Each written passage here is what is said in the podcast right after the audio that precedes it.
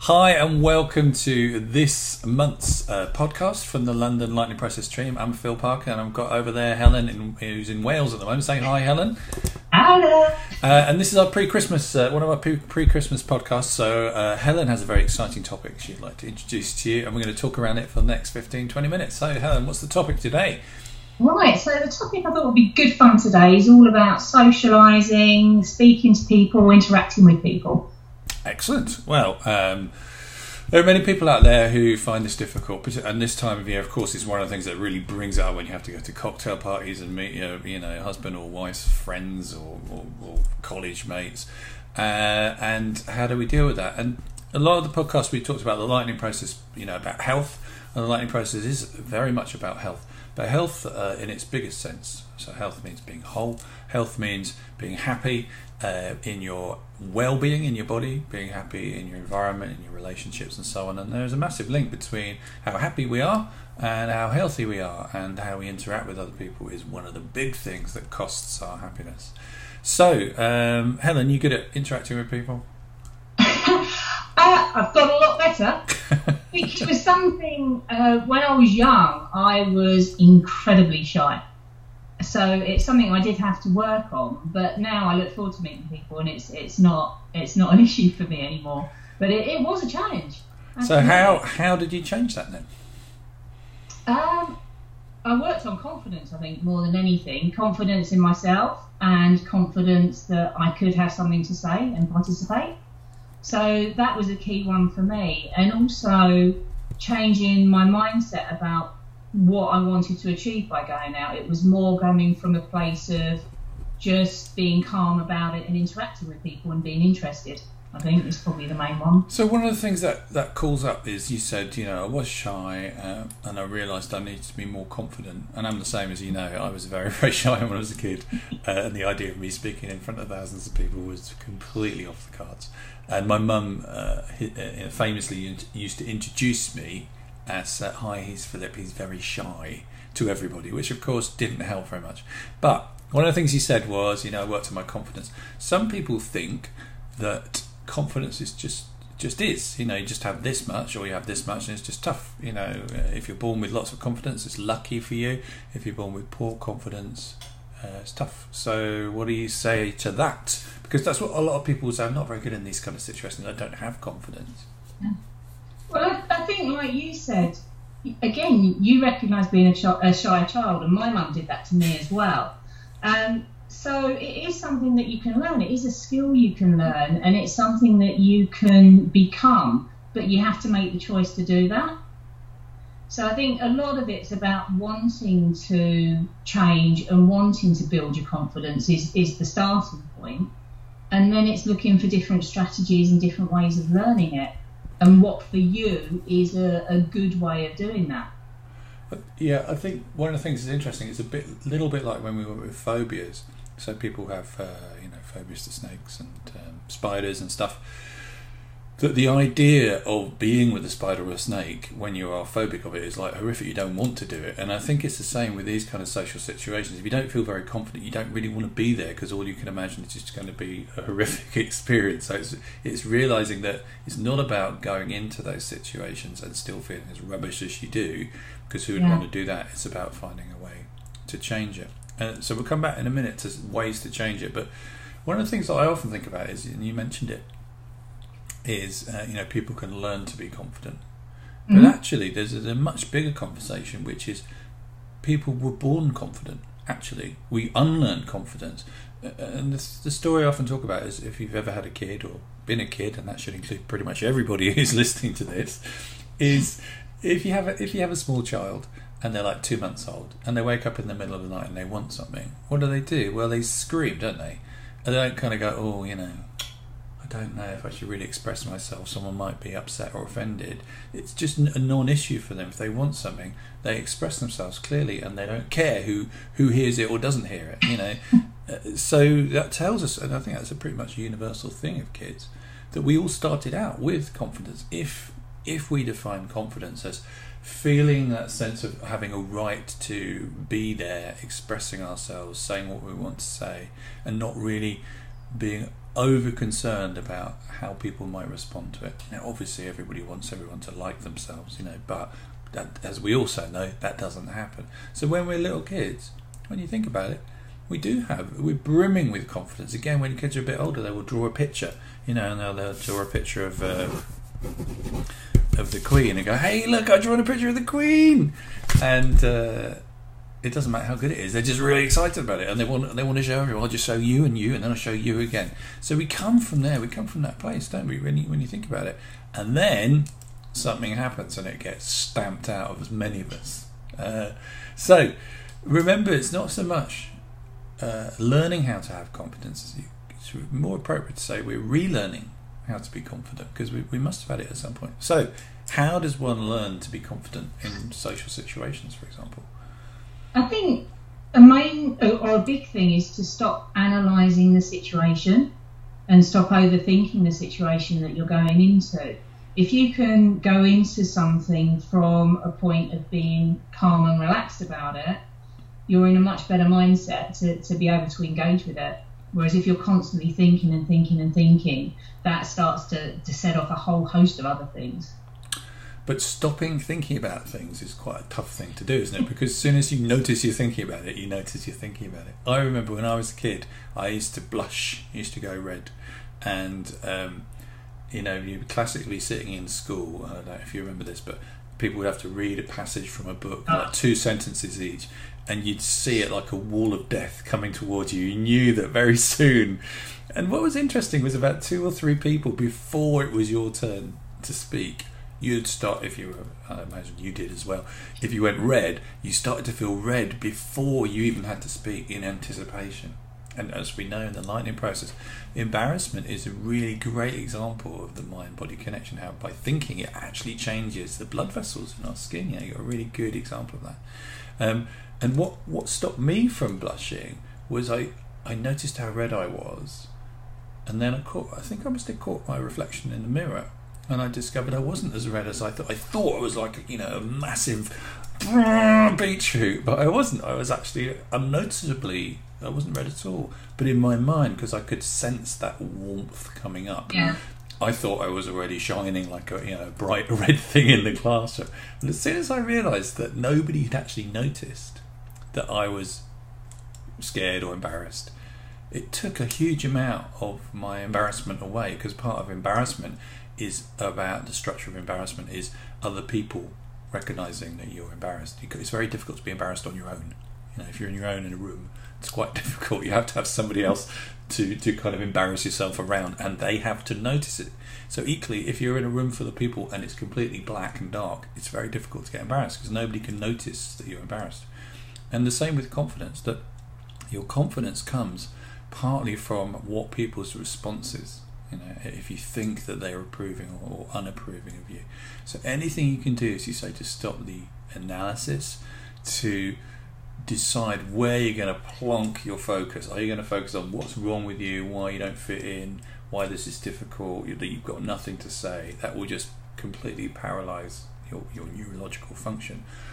Or instead, move into a different way of being. So, what would be good ways for people to stop analysing, stop thinking, and get themselves into a better state? I was going to say most of the analysis is about, like you say, everything that's going to go wrong. So start to think about what if things could go really well. You know, what if there are some really interesting people? What if there's an amazing bar? What if there's the things that would be really great about this this uh, situation? So start to think about it in terms of what would be good to look forward to. So you're using that ability to think, but in a way that's going to be much more useful to you.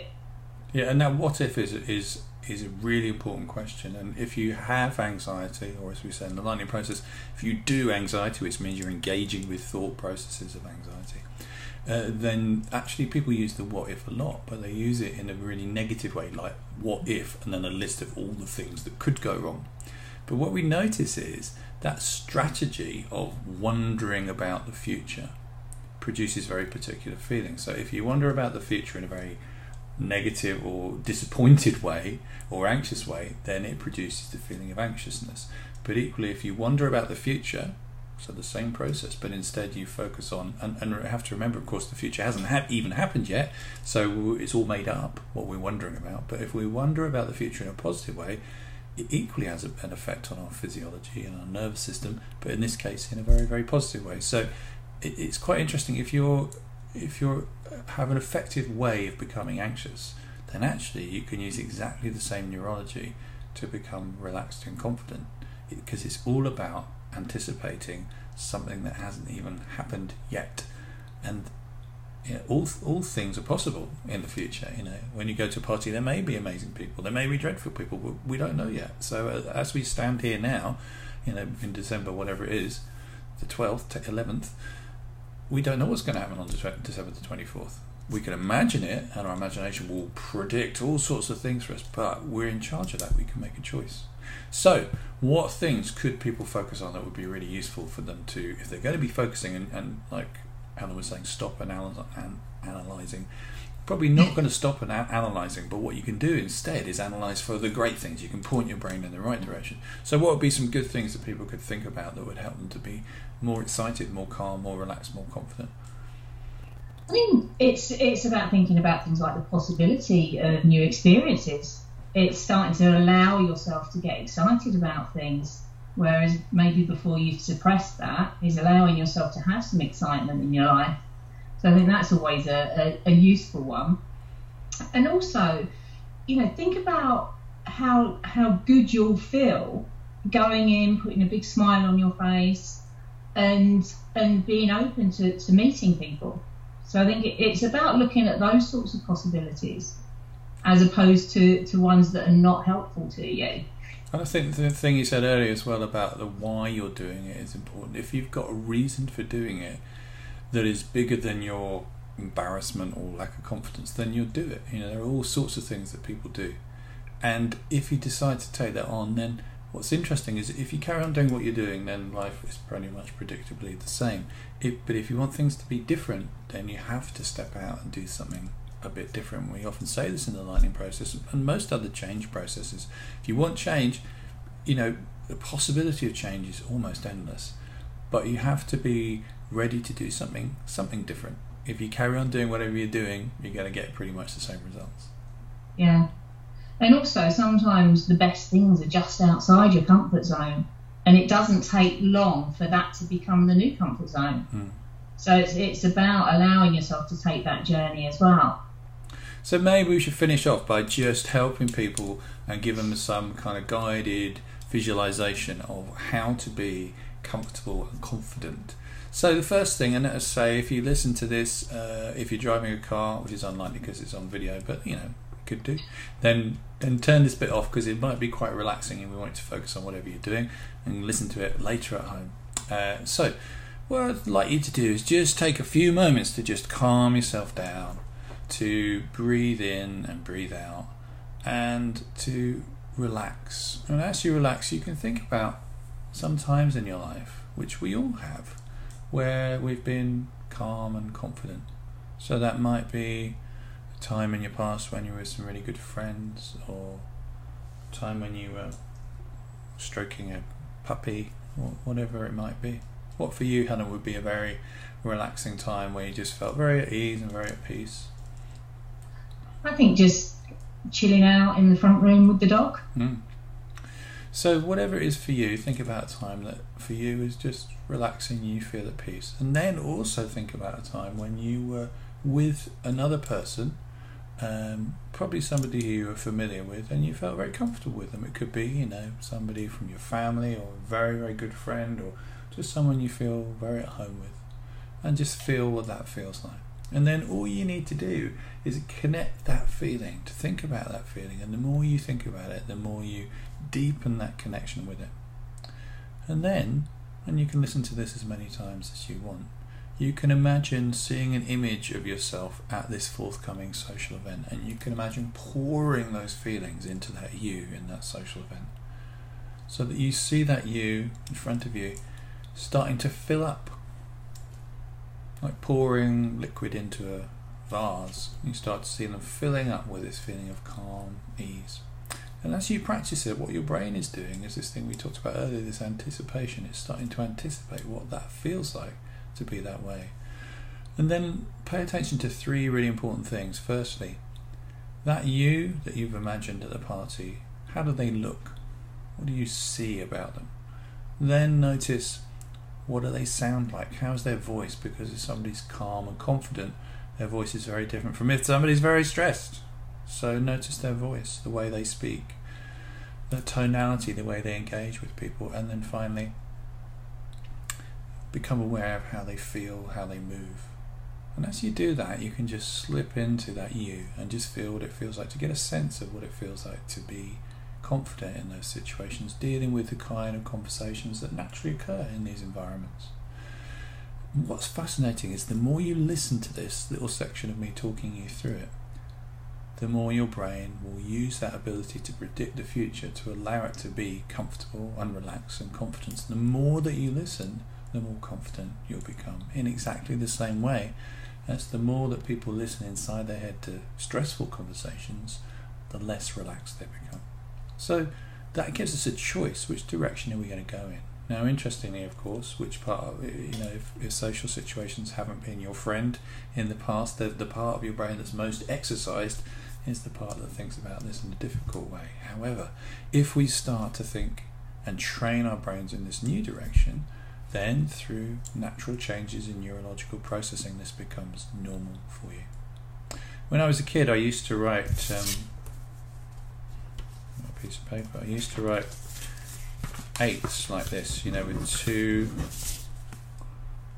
two little hoops, and then I started to learn that, that special way that people have of doing it in a single loop. And uh, it took me a while to train myself out of that, but now I can write eights properly. it took me a long time. I was quite a slow child at school, as well as being shy.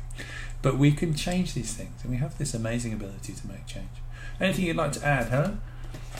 No, I just feel very, very relaxed.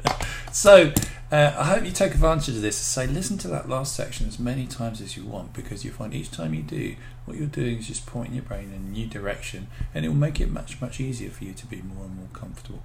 If you want any extra info on this, there's some stuff on the website. There's a whole uh, download you can get about relaxation. There's another one about confidence, particularly in those kind of social situations.